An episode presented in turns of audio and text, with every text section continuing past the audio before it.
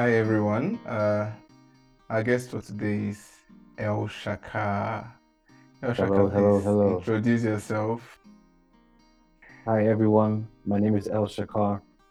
I am I am a lover of Jesus Christ, and um, He's the Savior of my soul. Hallelujah! Praise the Lord. Amen. I'm a husband. I am a father. And I'm the teacher of the Word of God.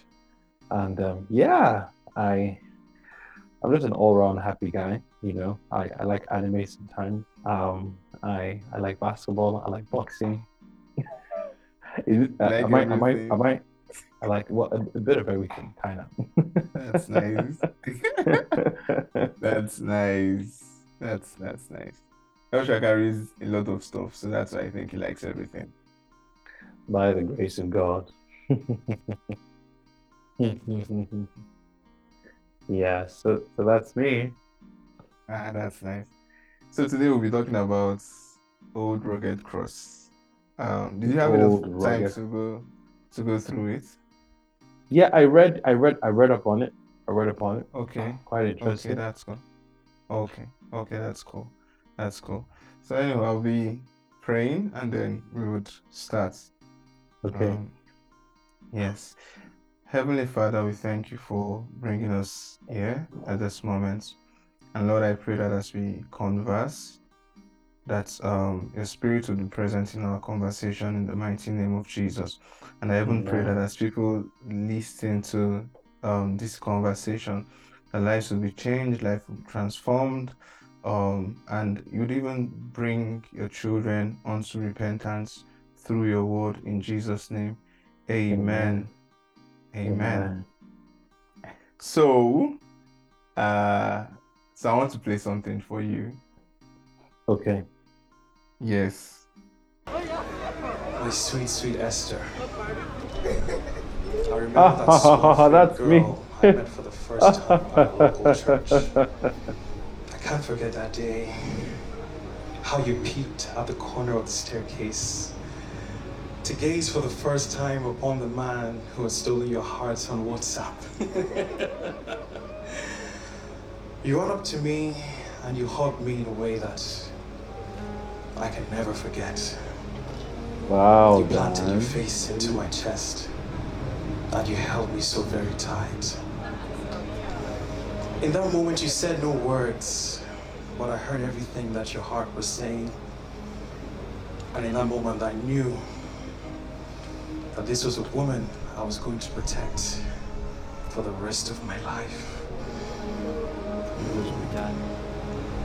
I made vows to you, to myself, to God. And over the course of our love story, amidst the highs and the lows, the twists and turns, the laughter and tears, I realized that the only man who can keep a vow is the man who lives his life on the cross. The only promise that matters is a promise that is willing to carry a cross.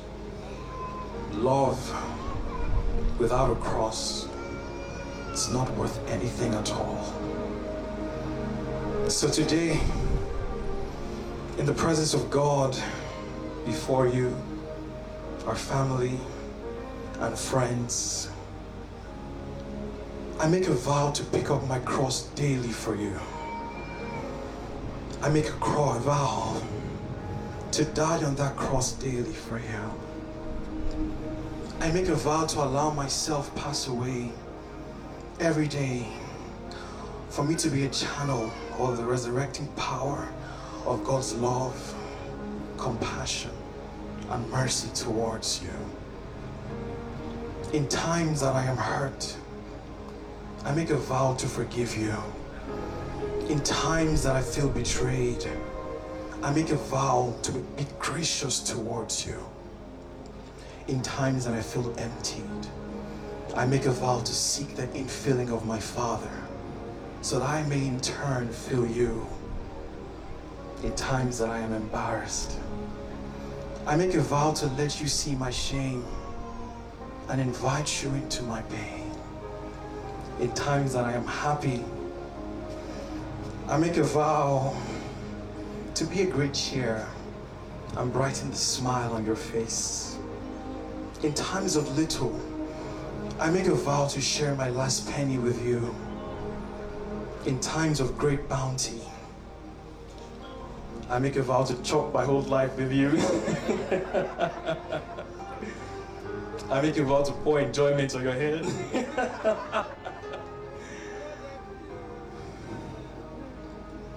I make a vow to look for the God in you on your worst day and love you until the darkness is greatly overcome by the light.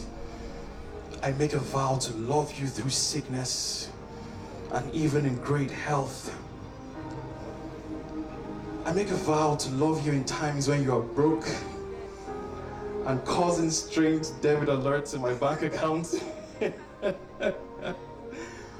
I make a vow to love you in times when you are balding and decide to shock my account with some mysterious credit alerts.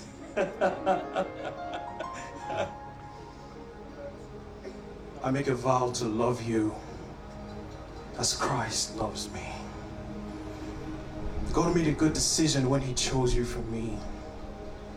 I made a better decision when I chose you for me. Hallelujah. The enemy has a way of blinding our eyes with the most precious gifts. I am so glad that God has helped me to see you the way that He sees you. I am so glad that God has helped me to see. I am so glad that God has helped me to read. Can you read? so here I am, my sweet Esther, enamored that you have chosen me as I have chosen you. I vow to be faithful towards you. I vow to have eyes for not other than you from today until death do us part. So help me God. Yes, that's what I wanted you to listen to. That's such a nostalgic recording. Yeah. Caught me off guard. I've, I I've, been- never I've been going back coming. to it since since since that time. Yeah. Yeah. I listened to it on our anniversary, actually. Our anniversary. Ooh.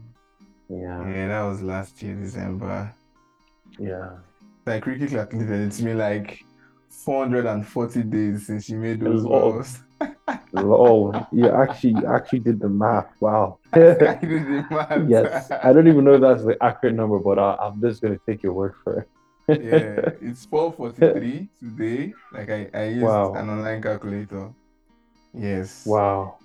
I I thought to start with that because uh I mean I think the the reason why I started with that um fully formed in my mind just before we started recording. Um just going through the hymn, it's a vow. Um I see it like it's a vow between like uh, the believer and uh, the cross. So that part where it says I would um cling to the old rugged cross till I exchange it someday for a crown. It's a vow. And I just uh, would like to ask, like, when you wrote your marriage vows, by the way, what we played was El's marriage vow. When you, when you when you wrote it, what, what what was going through your mind? Like, what was going through your mind when you were writing it down? Man, when I was writing it, you know, I just thought to myself that many people climb the altar, you know, on the wedding day, and you know, they Mhm. make all manners of vows. Oh, I'm going to love you. I'm going to do this. I'm going to do that, and there is no resolve in their heart to actually die, literally, to their old way of being. Right? You go into a marriage and you want to keep talking the way you used to talk, acting the way you used to act, and never wanting to budge for anything or anyone. And it's just a fallacy, you know. And um, whilst I was writing um, in my reflection, I just said to myself, if one isn't ready to carry a cross and die in it every day, it is impossible to actually have a true marriage it is impossible to actually love someone because there's no how you're going to be with someone for a very long time and they're going to get on your nerves, right? There's Yes. no there's no how you can be with them, and sometimes you won't feel unseen, unloved, even sometimes betrayed, right? And in those moments, if one doesn't pick the cross, love cannot survive. You know, so so yeah, it was based on that that I wrote that vow. Mm-hmm. The cross is at the at the root of marriage. So so yeah, that's that's what I had in my heart. Oh, I remember hearing you say the vows that I was like, ooh, this, Omo, I must copy this thing. I said, I must copy this thing. And I was having a little bit of regret that I did not record it, right? Because I didn't know that it was being recorded. I was having because I was like, how can I? So I, I, I had already made up my mind that what I would do is I'll come to El and I would ask him for his vows and I'll copy it. that was the plan before you guys guys uh before it got uploaded but yeah it was it was really it was really an experience. Um it was really an experience that i'm grateful to god. To and just like when you were explaining like your mindset when you were writing it you said something and i'd like to ask you a question like from the vow um you said there was something you said about how love without the cross is not worth anything at all. And uh, I would like Hmm. you to speak a little bit about that, like even outside of marriage, like just life itself. I mean, I have to start with the Bible. You know, um, John three sixteen says, "For God so loved the world that He gave."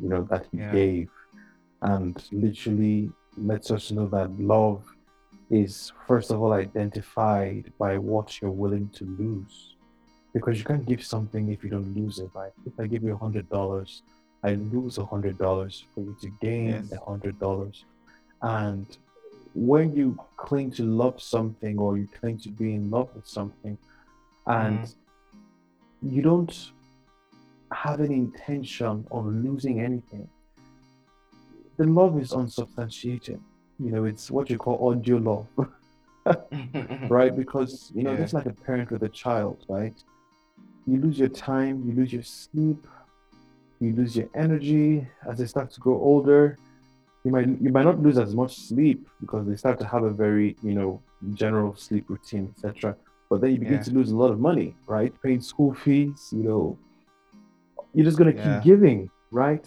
and Yes.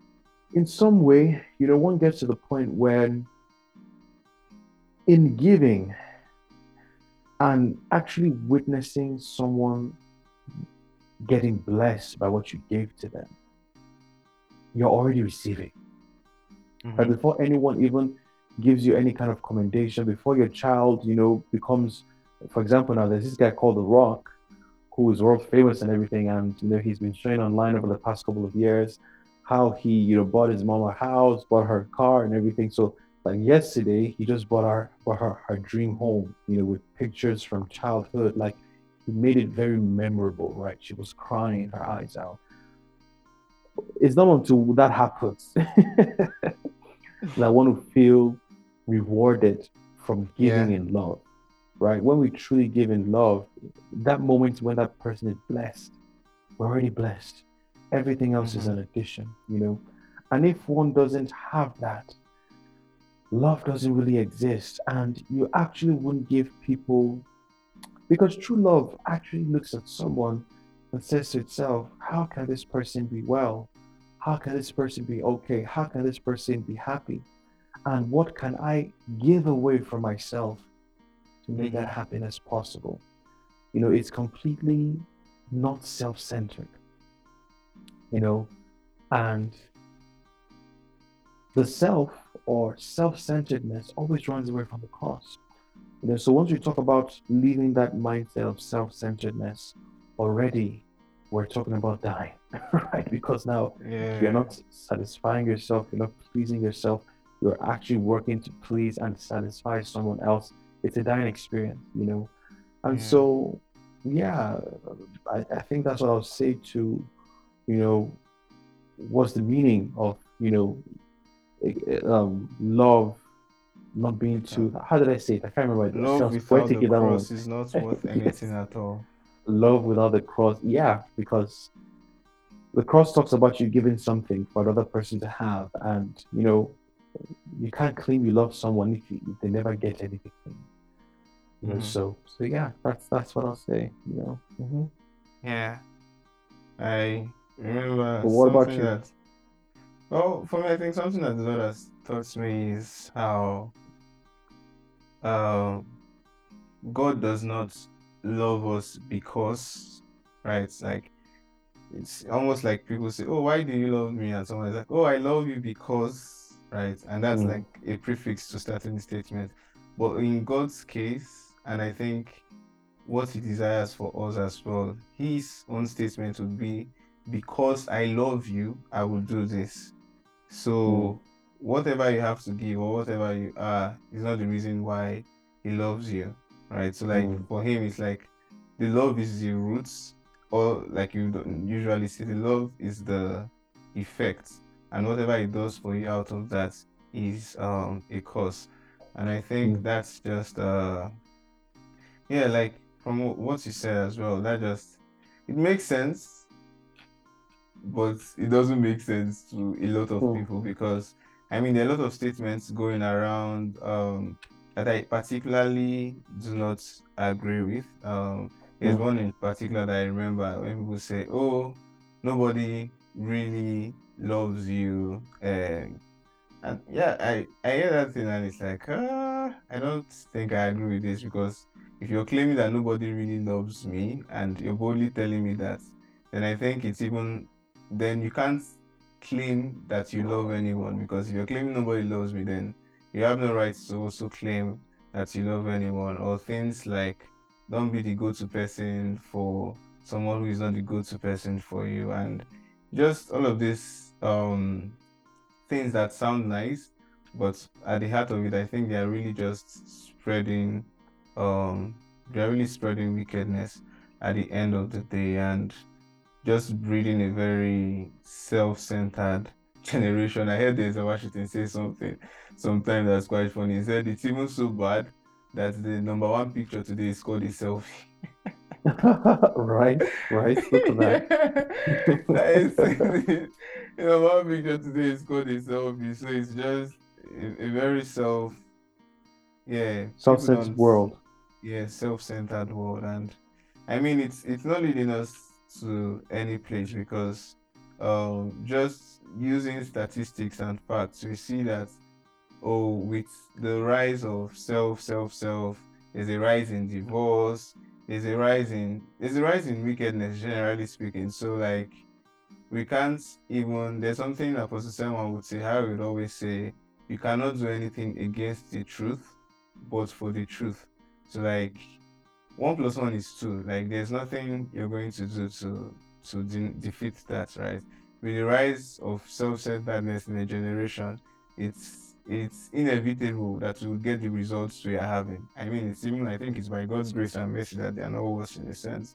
Well, yeah, that's that's it for me, and I think it's Mm. like I said that day when I, I everything you said that day, like from the moment you started talking about the cross. Woo, I felt like, damn, such such a nice one. I mean, I've not been to a lot of weddings. Um, I've not been to a lot of weddings. So I wouldn't say I've heard a lot of vows, but I think I can Fair enough. probably say, um, I, I I'm not going to hear a better vow than a vow that is birthed from the same spirit. It may not be the same words, but just in that form, right? Just in Mm. that form. Because I was speaking to a friend that was yesterday Sunday, and uh, just um sharing with her something I heard Jordan Peterson say, and he Mm. talked about how he and his wife, like, they just have that mindset that they are stuck with each other, right? Whatever Mm. happens, they are stuck with each other, right? And stringing that along with the fact that a lot of people, even before they get into marriage, and I think I've already said this before, they're already considering so many things that would that can make them quit. It's almost like I'm going into this thing. Well, if this happens, I'll quit. If this happens, I'll quit. The same thing with just friendships, relationships, and even with um jobs as well. It's like, yeah, people don't like suffering anymore, right? People don't like suffering anymore. I think that's something we have to speak about later, like choosing suffering, like choosing the cross. People don't like it anymore. Um, and and the truth is, it's inevitable. Suffering will always come. So I think it's just better.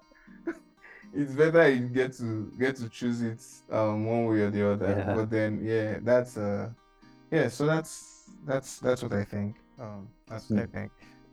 So yeah, in in your opinion, how would you? I know this is a subject that is very dear to your heart. How would you describe the cross?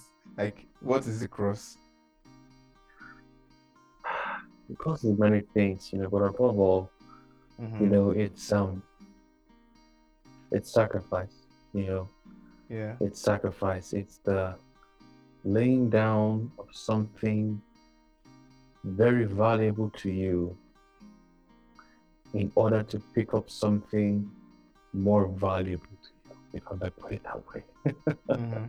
It's like an exchange of value in a sense. Um, uh, for example, I'm reminded of that scripture when Jesus Christ talked about how the kingdom of God is like a merchant who found a precious pearl and sold everything he had to acquire it.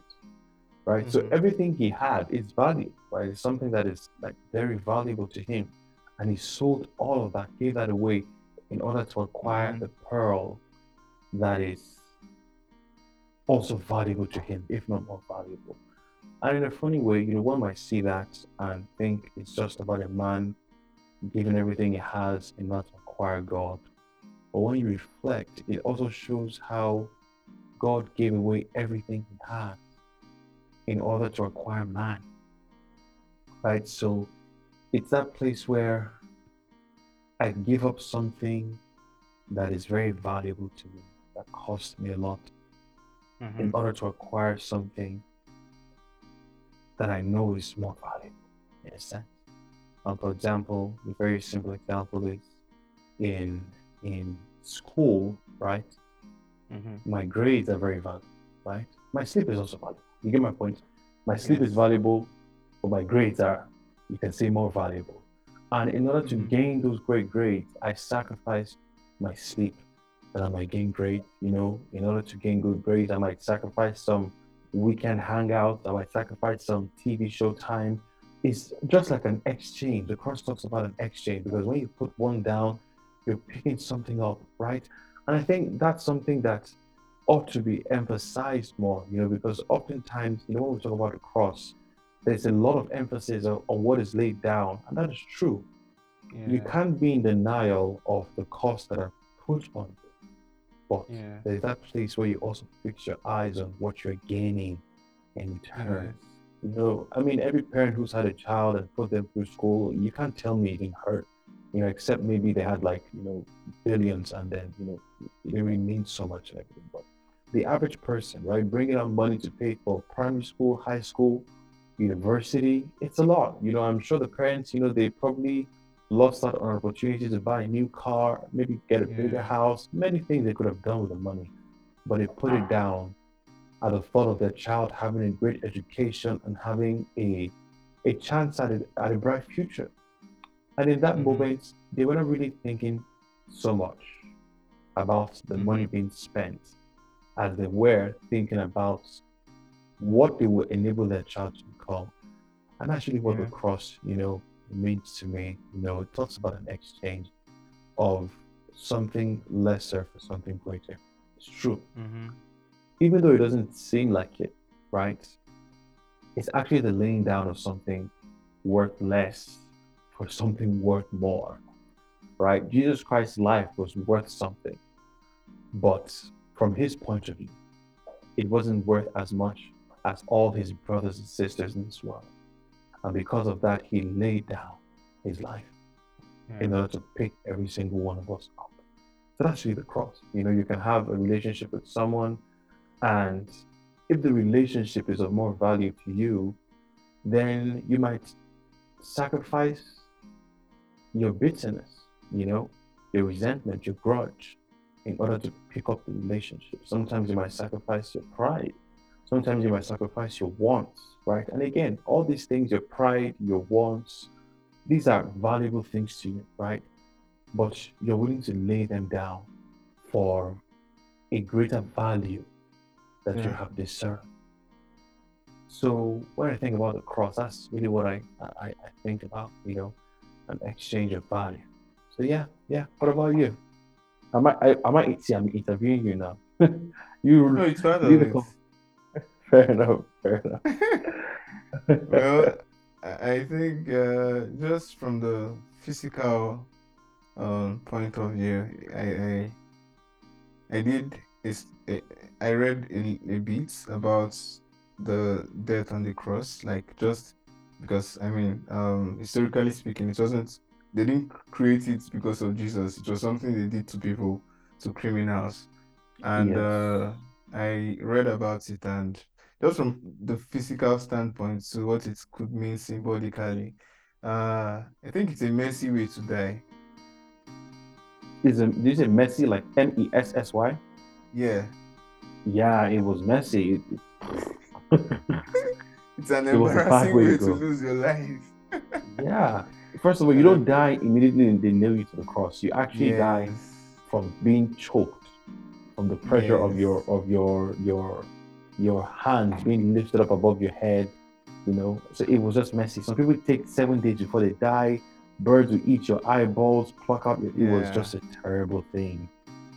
I think it was even merciful on their part to nail Christ and not tie him instead. Because To with be nailing, I think you would lose blood. So, like on the part of losing blood, you just have to die faster than someone who quickly. just tied, tied up. And uh, yeah. so, like, Yeah. just when I when I read about it, like, ah, man, this is yeah, it's embarrassing from the fact that they would have to strip you of your clothes and it's it's it's very embarrassing and just looking at it symbolically i mean christ even said oh if you're going to follow me you have to pick up your cross. So it means for me that um certain times we would have to make sacrifices that could that could look embarrassing um that could look embarrassing. Like the thing you said with with pride um I have been meditating on something in recent times and how in I've I'm, I mean I don't know if there's anyone like this, but I've barely ever seen a Christian Hmm. or a believer defend um stuff like fornication or pornography or adultery. But it's very easy for me to see people defending anger and pride. Yes. So people are not, yeah. People will say, "Oh, I'm addicted," and the first thing people's mind go to is pornography and stuff like that. It's like you need to be delivered from it. But people barely ever think about pride or, Yeah, or anger because it's like, ah, it's justified. Oh, please, it's justified. I remember having a conversation with a friend a couple of years ago, and it's like, why you always getting angry? And I was like, oh, this, that, that happened. And I had to tell him, like, bro, if you want to get a reason to get angry, you would always see a reason. There's always going to be a justifiable reason to be angry or to be mad at people. And I've just been thinking about it that way, and it's like sometimes when I'm even the movies and the music, songs, and society generally, to an extent, discourages us from um, letting go of anger and pride. And it could be embarrassing when someone decides to when someone decides to do that. I mean, if if someone punches me in public and I refuse to do anything about it, I just mock picture you. people calling me a punk or one thing or another because yeah, I'm choosing not to take that path. And for me, that's just what it looks like. Sometimes it's embarrassing, but there's also the fact it can be very painful. It can be very, it can be very painful losing those things you have to lose. Um, sometimes it can be very painful, and I don't think it's something that is unique to any one person because we all get to experience it. I was, I don't think there was ever a morning when I was happy that my mom came to wake me up by 4 a.m. to go and have my baths for secondary school. There was never a morning I was happy about that. So Yeah, yeah, I hated those days. God, it was a I still Nah, cringe at the memory of those days. Yeah, it's so it's so it's so annoying. So it can be it can be very painful. And I think it's it's it would even help us if we expect the pain because I mean it may help us um endure it better. I can remember the time I dislocated my arm. Hmm. The first few times when I had to get massaged, um, it was really painful. But I believe as time went on and I expected the pain, like, okay, it's going to hurt. So I have to prep myself for this hurt. Then it was an easy burden for me to bear. And even with that, like even using the case of them massaging my arm as an instance, um, I could say don't touch my hand, right? Mm. Because it's not going to hurt if you don't touch my hand. But I need to bear that pain in order to get healed, right? Mm. I need to bear that pain, else my hand is going to be in a bad position for the rest of my life. Because Yeah. I mean, I'm I'm I'm not I'm here to confirm, but I think if you don't treat such things early enough, you you almost permanently get deformed in that part of your body.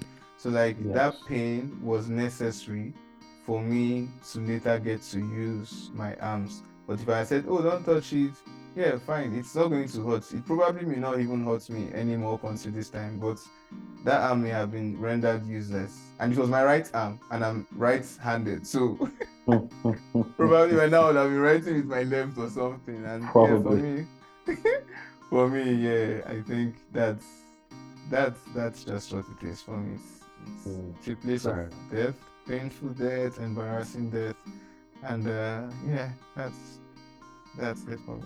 So like you mentioned um, relationships, I I don't know, I have a lot of conversations with people.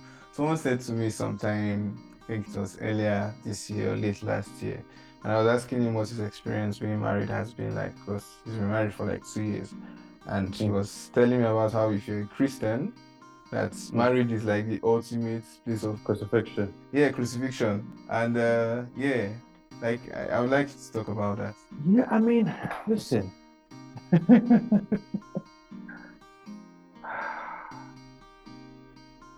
it is very difficult to merge with another person who has come from a different walk of life, who has had um, different life experiences, who has a different worldview, and all those kinds of things. Yeah. Becoming one with such person, except one of wants to become one, right? And then your your home will be hell, right? Where you don't want to change, you know, you don't want to adjust your your tone of speaking. You know, sometimes you might come from a home where, you know, people shout to express themselves.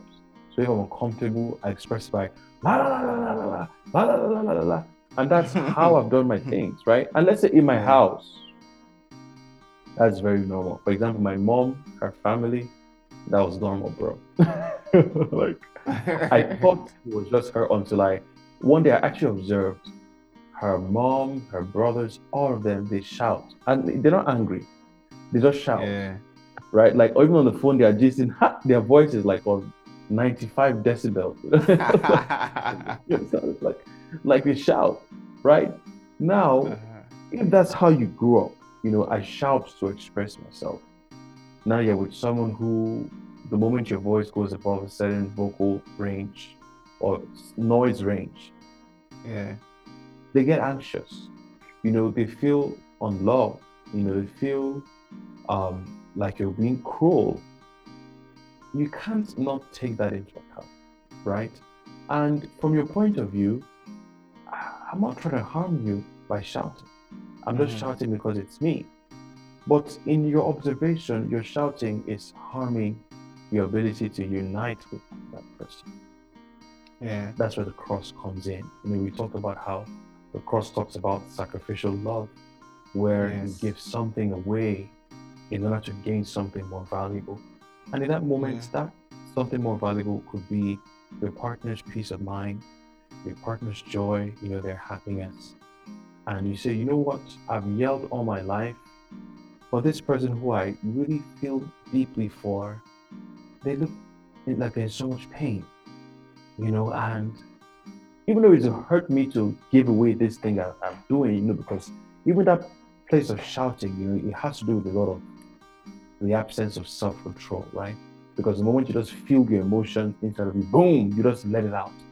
And Yeah. restraining all that energy within oneself is very painful, right? So, Yeah. in that moment when you decide to go against your natural inclinations, there's a kind of pain you feel. You know, there's a kind of sorrow you experience in your heart. And that's a Mhm. dying moment, believe me. In fact, the concept of marriage, being yoked to one person for the rest of your life, romantically, is very difficult.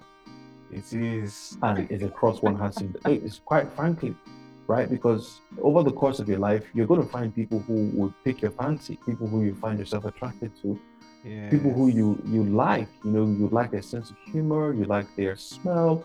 These things happen. Like it, it's not like you you try to do it. You just find yourself liking people. It doesn't need to be sexual, but you just find yourself liking people. In that moment, that desire has to be put under subjection. And Immediately. Yeah, it's painful. Do you understand? That in itself is a cross where every day you keep on choosing the same person. Because you think the choice is on the, only on the altar. No, the altar is just the first time you publicly declare it. But for Mhm. the rest of your life, you're going to have to be choosing this person every day. Even when their, their breath is smelling, even when their body is smelling, even when they shave their head from some depression, even when they have temper tantrums, even when they're sick, even when they're broke and eating all the money, even when they're rich and they're mocking for not having money. Like, Mhm. choosing this person every day. It's a cross. It's a cross because you have an alternative and you are trading one thing you value for another thing you value. I don't know if that makes sense, right? Yes. Because, yeah, it's, it's, it's, it's a perpetual trade off every day. And I mean, just like going to the gym, right? When you pick up the weight and you lift it, and then you use the weight to resist gravity. Every time you deny that weight from falling onto you, some kind of strength is built, Yeah. some kind of resistance to the weight is built. Every time you push it away, you resist, you resist, you resist. You start to grow a lot of strength, a lot of resistance to that weight. And before you know it, all of a sudden, 10 kg that was once a challenge to you starts to feel too light. And then you now have to add 20 kilos, 30 kilos, 40 kilos. But that can happen unless you first of all start by resisting 10 kilograms. And an example of resisting 10 kilograms is when you're in a relationship and your spouse says something that offended you, right? In that moment, you start to have thoughts of revenge. Revenge maybe by, you know, keeping malice that you won't speak to the person. You Mhm. know, revenge maybe you, you hurl insults back. Um, revenge that maybe, you know, you'd say bad things about the person to their friend, whatever it might be. In Yeah. those moments, when you resist that weight, if that makes sense, you start to gain strength to overcome right? And then back then it was so easy for you to hurl insults, but because you've been resisting and resisting, all of a sudden such Gets things, even- they- yes, it gets easier, you know, and then it takes a whole lot more to get you to speak like that or act like that or respond like that. And that's pretty much how marriage is, you know, if one does it the right way, you know, where you're ready and willing to give up the things that you think are valuable for the things that God knows are valuable. I hope that's right. I hope I, I, I Yeah. that well. Yeah. Yeah. So yeah. So yeah, that's that's pretty much, in my opinion, you know, the cross in, in marriage. It's um exchanging worthless things for things that are truly pricey. But here's the Mhm. trick: those worthless things, or those things that are worth less, in the beginning, we don't know that. Yes. You know, we don't know that they are worth less than this. Sometimes we think our ego is worth more than peace in the home, but that is wrong. And we're fine with our ego staying intact, even if the peace in the home is ruined. And that's a false estimation of reality, right? But with the entrance of God and the awareness of God, we start to realize that my ego is worth less. And I understand, I'm, I'm intentional about saying worthless. I'm relating it to peace. Like in relationship to peace, To peace. ego is worthless, right? yeah. Because it's worth something. It's not like it doesn't have worth. It's worth something. But no matter what it's worth, it's not worth as much as peace, right? And Yeah. to sacrifice peace for my ego is like giving away a Rolls Royce Phantom for two hundred dollars. Like it's it's, Mhm. it's stupid. you understand what I'm saying? yeah. But being delivered from that ignorance you know that's that's then the journey of marriage you know when we start to realize my god in the beginning it's very tough. And still i'm see i'm talking as if i'm, I'm married for like 50 years but in my short time right? Yeah. in my short time i really thought some things were worth more than they were. And i was willing to trade peace for those things that i thought were worth more than peace Yeah. and realizing that it was a lie was very painful. It was very difficult, you know. And Mm. I didn't agree initially. Go on, I have my point. You didn't get me. Maybe that plays an argument where you really want to be right and you think that that's what that's what matters the most. hmm I mean, something I. Yeah, I, I mean, I, I think when you said you've not been married for up to 50 years, I, I'm, I'm not married as well, but I, I in, in my opinion, um, I think our we can very much learn from our experiences with just friendships and relationships that we have with people, especially those who are very close to us.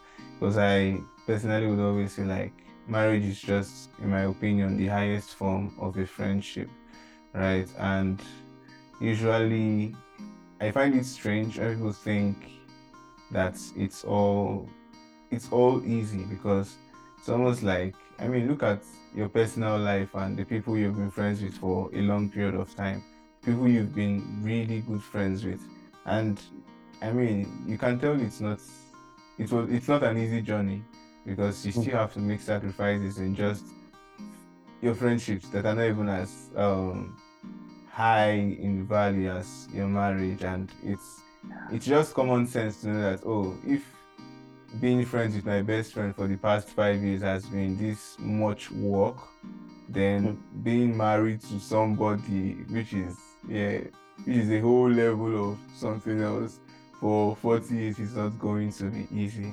But quickly I would like to ask like um and if if you don't get the question you can you can say something. Hmm. How do you think the rapid availability of options in our time prevent us from dying on the cross? It makes it much harder, right? Mm, because when a lot of us, you know, we grow up very modest, you know. Some of us Yeah. who grew up in houses, maybe two bedroom, you know, if we reflect, you know, two bedroom, some of us even one bedroom, you know, and at that time, we were happy as children. Like, eh, it, it didn't mean anything, you know. I mean, for for example, growing up, I shared a room with my my older sister, so we mhm, had we had um, two beds in our bedroom. Um, my mom and dad had their bedroom, and there's a guest bedroom. But I and my sister shared one bedroom. And at that time, it didn't mean anything. We won't have the same like, drawer where she had the, I think she had the three drawers above, I have the three drawers below, and it's fine. But now that I have my own place, not even just my own bedroom, but like my own house, my own space, it'll be very hard for me to go back to living in one room with her, right? Because now I have something to compare that to. mhm, We face a cross when we have options. If you don't have an option, there's no cross. There's no loss because you don't you don't have to choose between anything. You just have mhm. what you have. Right? So people who don't have options cannot really be regarded as people who have sacrificed anything. Because you can only like I said, sacrifice is an exchange, right? You lay down something Yeah. for another. But if you've never had anything to exchange, you don't know what sacrifice is about. right? So, so run your question again, so I make sure I'm not, I'm not off point. Like the availability of options and how it makes it hard to, yes, yes. to die on the cross. So in our generation, you know, um, like back then, if you want to see a beautiful girl or a handsome man, you have to leave your house, right? Mhm. You have to go to the supermarket, you have to go down the street to see a beautiful girl or a handsome guy. You have to leave your house, right? And sometimes you might not even see that, right? Before you can get to know the personality of a beautiful girl or a handsome guy, you have to be in close proximity to them, isn't it? So, like, so you probably have to be in the same class with them or the same workplace with them. And you see, already with all this I'm saying, your options are already getting very limited because how many people you actually get to spend that much time with see, right? So it wasn't that easy to you know get to know people, get to know about them, you know, and also what even their house looks like. How many people are you actually going to see their house, you know, see their bedroom, see what on social media? Wow. wow, it's a I can real look at you every day. you know, I can look at you every day. I can see your bedroom. I can see your house. I can even get to know the name of your dog. I can get to know what brand you like to feed your dog. I can know what time you go to bed. Like I can fall into a very deep fantasy with about 50 people. Yeah. And all those 50 people, I begin to compare them with what I have. Staying with what I have becomes 50 times harder than the time when people were not exposed to this much variety of options. Mhm.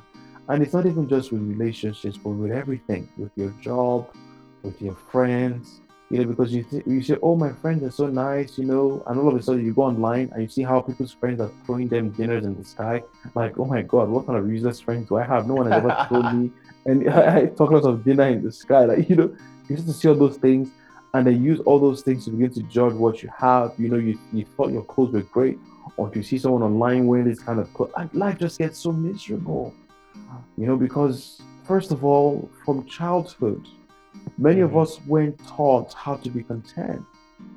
Right? Yes. Contentment was not a class that many of us went through, and it's unfortunate because that's a class we all need. To, that, that that's what you call fundamental education.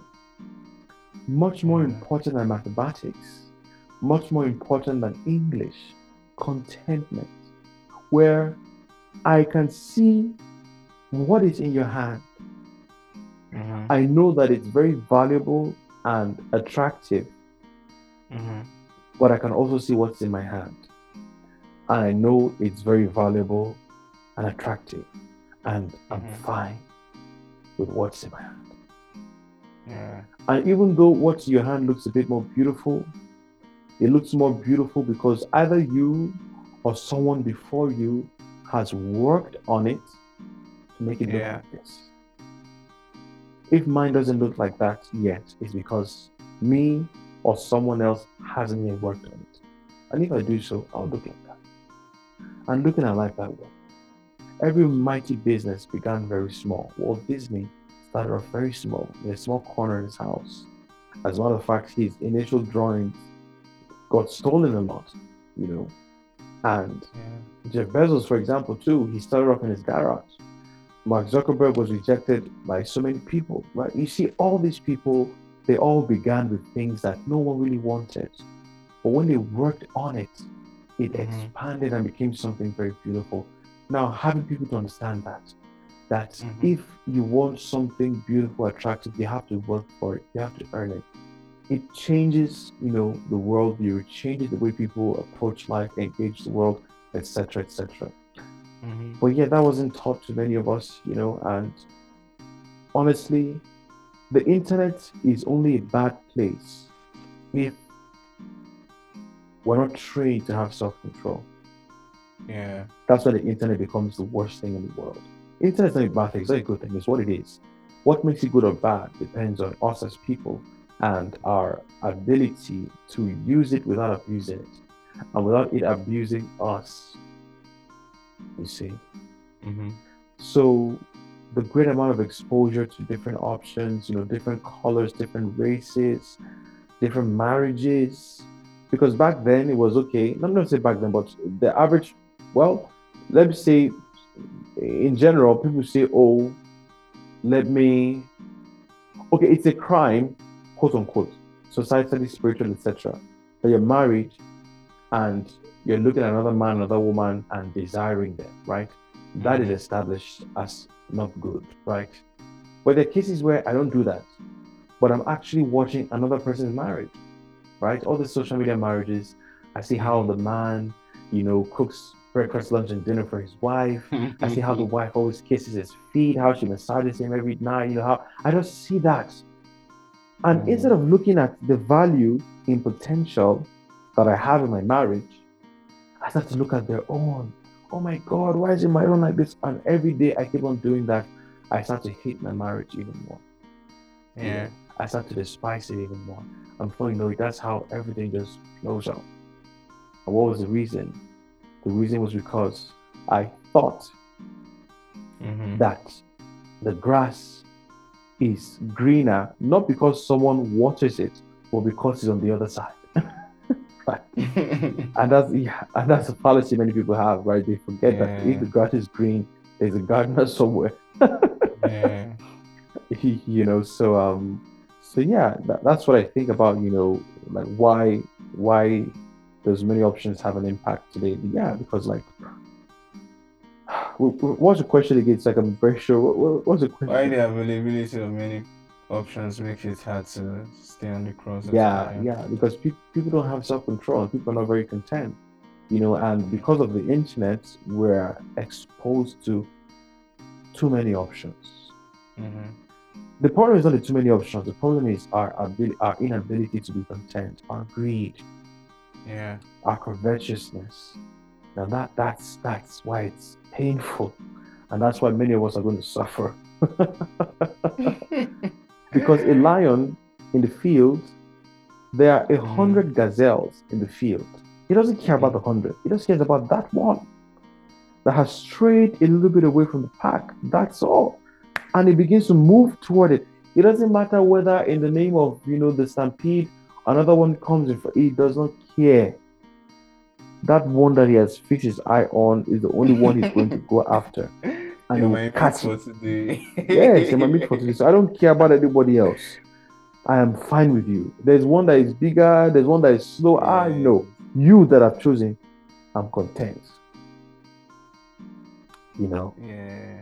and yeah. That content. We can learn a lot from animals, you know, the good things. Yes.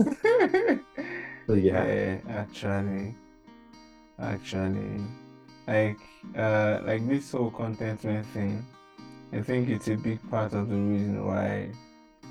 So, like, something I thought about that, I, um, yeah, some one of the thoughts that crossed my mind at the time was how, like, if you look at the our elderly ones, like our fathers, our parents, and stuff, we see how they're like I I I I got three kinds of relationships in view. Like we see how our elderly ones they have friendships that have lasted very long, like in years. This Yes. person has been a friend for 30 years, for 40 years, for 20 years. And that same um, virtue of contentment and just being where they are, it expresses them, itself in their marriages as well. So they get they, they stay married for a long time. And that same thing expresses itself in their relationships with God as well. And even though we might say, oh, they don't have some level of revelation that we have, the thing is that they've been there, right? But I'm not even sure with your revelation there's any proof you're going to be there if I come back in the next 20 to 30 years. But I just see how it's spread across all of these different relationships that they have with people, with their spouses, and with God. And it's it's really something I I believe we we have to learn. So, well, yeah, um, that's that's really good. Thanks for sharing. Yeah. So, um, last words, and then you pray, and then we leave. There is no growth without a cross. You know, um, in order to be born, we have to die. In order to ascend, we have to descend.